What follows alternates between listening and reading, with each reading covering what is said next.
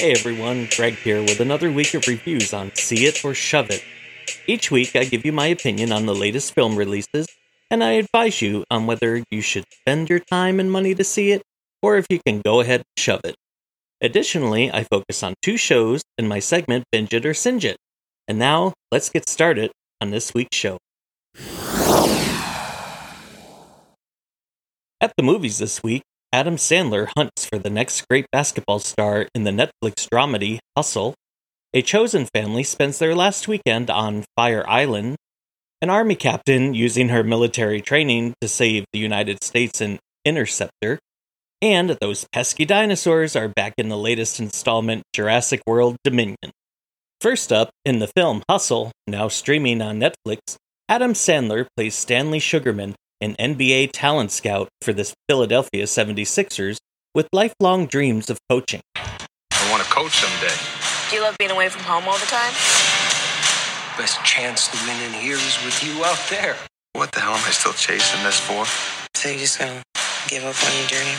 Been in this league for 30 years and it's like I'm nothing. The film opens with Stanley at odds with the son of the team owner. However, he is respected by the owner, Rex Merrick, played by Robert Duvall, and he's eventually promoted to assistant coach. But just as Stanley feels his dream coming true, Rex Merrick dies, later that very same day. Of course, with Rex's son Vincent now in charge of the team, Stanley is again demoted back to the scouting role. He travels to Spain where he sees Bo Cruz, played by NBA player Juancho Hernangómez, and he's instantly intrigued by his basketball skills. Going against Vincent's wishes, Stanley brings Bo back to America, hoping to impress the team. He leans on his wife, played by Oscar nominee Queen Latifah, who helps him bring Bo to the forefront of the NBA. I rate this movie a. See it. And I'll tell you why. It's nice to see Adam Sandler taking on more roles of substance lately. You know, between this and his fantastic performance a couple years back in Uncut Gems. In this, he finds a nice balance between humor and heart throughout the film. I mean, the supporting cast is sufficient, even though they're pretty much stock characters, and Latifah doesn't have nearly enough to do throughout, so there's not much for her to work with, but she's still great with the little bit that she has. It's a fun film to watch, especially if you enjoy basketball. Um, and it was also fun to see a lot of the current and former players popping up throughout. Overall, I found it engaging and would watch it again. Next, just in time for Pride Month, Hulu is showing the comedy Fire Island, starring Saturday Night Live's Bowen Yang, the hilarious Margaret Cho, and comedian Joel Kim Booster, who also wrote the film.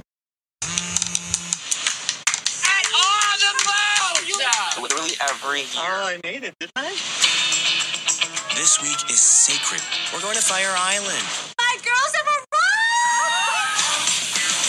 Can't believe you talked me into this again. I come here, I just feel terminally alone. Whoa, are you all right? It's fine. It happens all the time. Each year, a group of friends gather for a week long excursion to Fire Island. When they arrive at the house of their friend, Erin, played by Cho, they find out that she has to sell the house they gather at each year. Devastated by this news, the guys are determined to make this vacation the best one ever. Yang plays Howie, who is not caught up in the flamboyance of the weekend, and he tends to be a little bit more reserved than his friends. He meets Charlie, an equally reserved man, who invites the group to their house for a party that night. Howie's best friend Noah, played by Booster, is determined to break Howie out of his shell, and he himself swears off men until Howie finds one of his own. The film is an adaptation of the classic Jane Austen novel Pride and Prejudice. So, love triangles, deception, broken relationships, and even a modern Mr. Darcy occur throughout. This film gets a. See it! What I enjoyed about this film is the heart that was at the center of it. I'm a big proponent of chosen family in life, and this film shows just how important the chosen members of our family can be. The performances are all great, and I enjoyed the modern gay twist on the Austen story. The humor was great, it really was a lot of fun. So if you're looking for a nice, lighthearted comedy to make you feel good, this one's for you. In the Netflix film Interceptor, Elsa Pataky plays Army Captain Collins, who is assigned to one of two interceptor launch sites that protect the United States from any incoming nuclear missiles. We're the only interceptor platform protecting from a nuclear missile attack. We have a situation. Unauthorized missile removal. What the hell's going on up there? We are under attack! You up for this? Don't worry about me, sir. After her station is infiltrated by a group of operatives who begin killing everyone on board, including her lieutenant colonel, she is left with only two others as the operatives try to disarm the interceptors so that the United States can be vulnerable to a nuclear attack by the Russian Federation. Not everyone is who they seem, and Collins needs to stop the operatives, who have taken over the airwaves and live streams throughout the entire country, telling the population that one by one, their cities are about to get hit with nuclear missiles. Can Collins stop them before it's too late, or will she be overpowered and doom the entire country? This movie gets a. Shove it. This film was one of the most ludicrous things I've seen in a long time. The script was outrageously ridiculous and so far from plausibility. I, I mean, to a certain extent, when you go see a movie, you do need to suspend your disbelief, but with a script like this, it's impossible. If I were to give this film any props, I will say that once the action starts, it really doesn't stop until the end, so the pacing is very brisk throughout, so that was a good thing. But the acting was wooden and stiff with no emotion whatsoever. Um, I do try to watch every release I possibly can each year, good or bad, and with that goal, I sometimes have to suffer through something like this. You shouldn't have to do the same. Shove this one hard. The final film featured this week is Jurassic World Dominion. Picking up four years after the events of Jurassic World Fallen Kingdom, dinosaurs are no longer extinct and now roam freely among the human race throughout the world.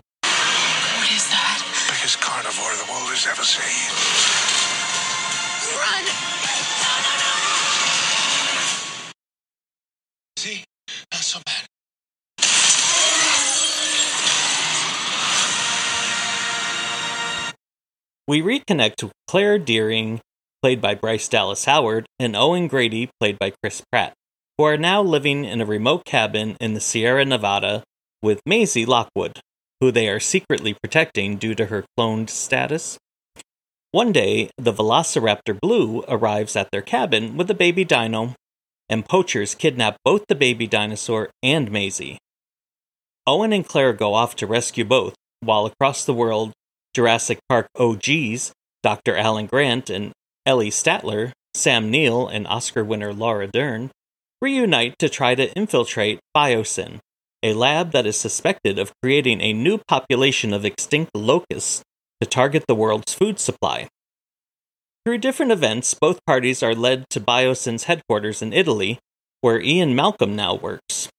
He's played by Jeff Goldblum, remember?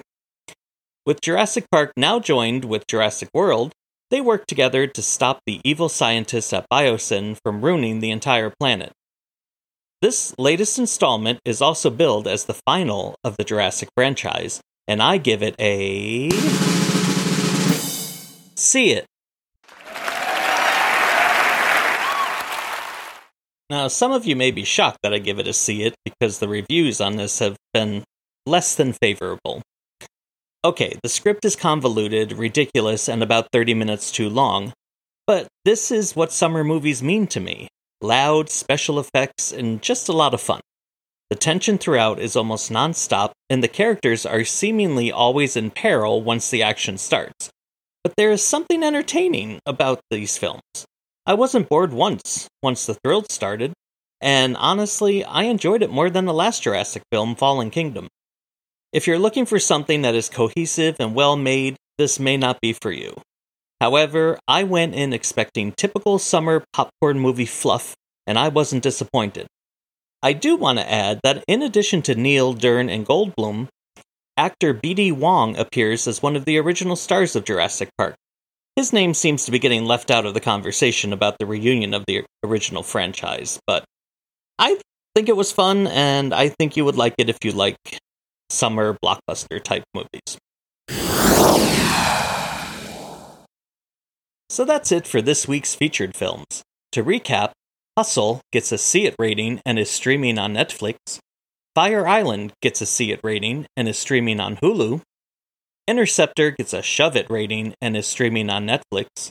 And Jurassic World Dominion gets a See It rating and is only in theaters. Now it's time for my lightning round reviews of some other movies that I've seen that may or may not be worth your while in my segment called Quick Picks.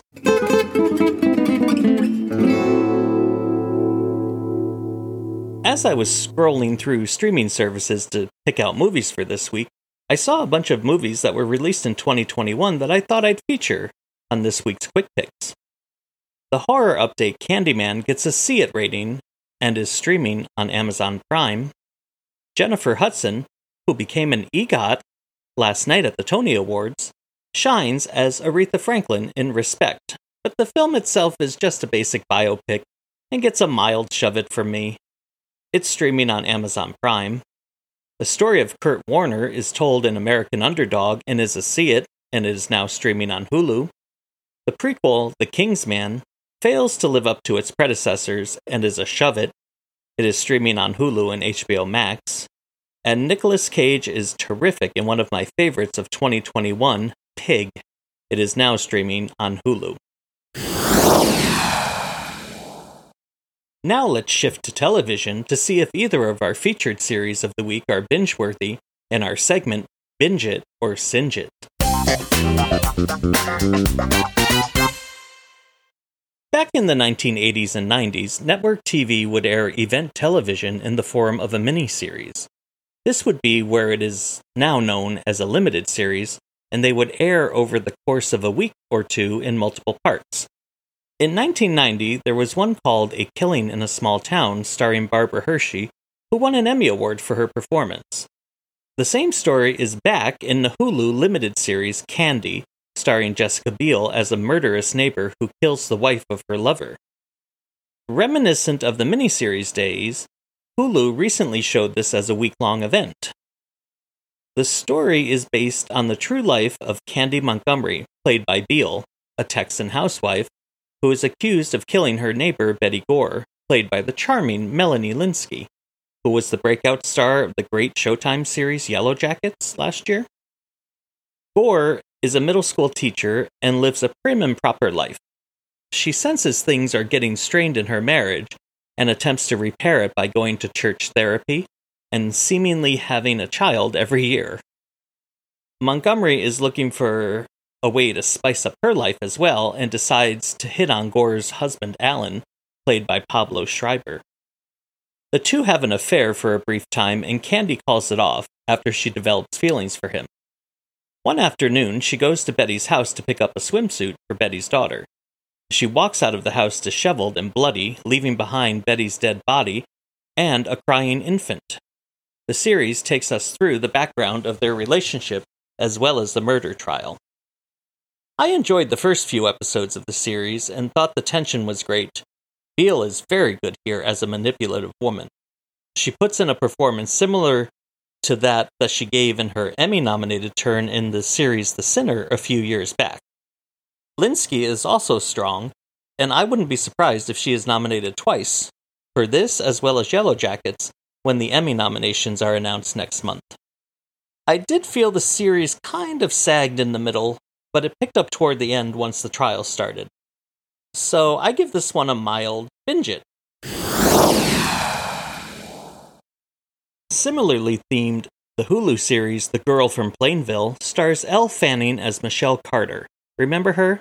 She's the girl from a couple years ago who encouraged her boyfriend via text and phone to kill himself and was put on trial and convicted of involuntary manslaughter. Played by Colton Ryan, Conrad is a teenager from a broken home who suffers from depression and anxiety when he meets Michelle one summer while vacationing in Florida. It turns out they lived only about 30 minutes away from each other in Massachusetts. And although the two only saw each other a few times after that trip in Florida, they developed a relationship via phone, email, and text. Michelle is portrayed as a socially awkward teen who struggles with meaningful friendships in school.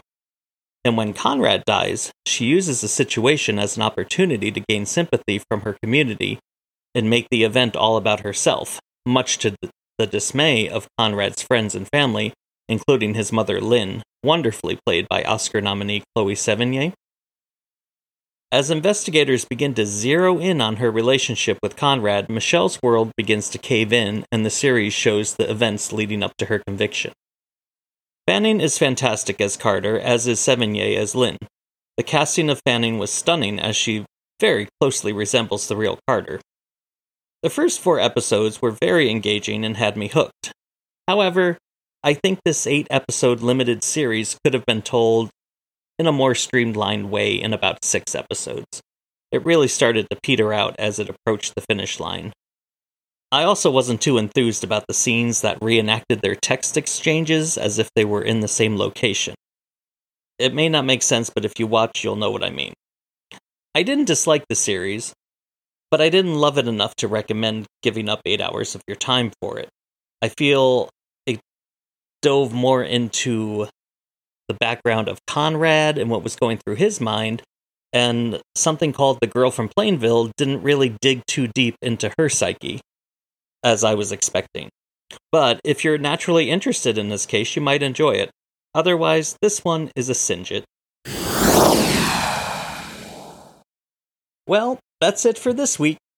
Thank you so much for taking the time out of your day to listen. I'm very grateful. Support your local theaters by going to see some of the movies I reviewed this month.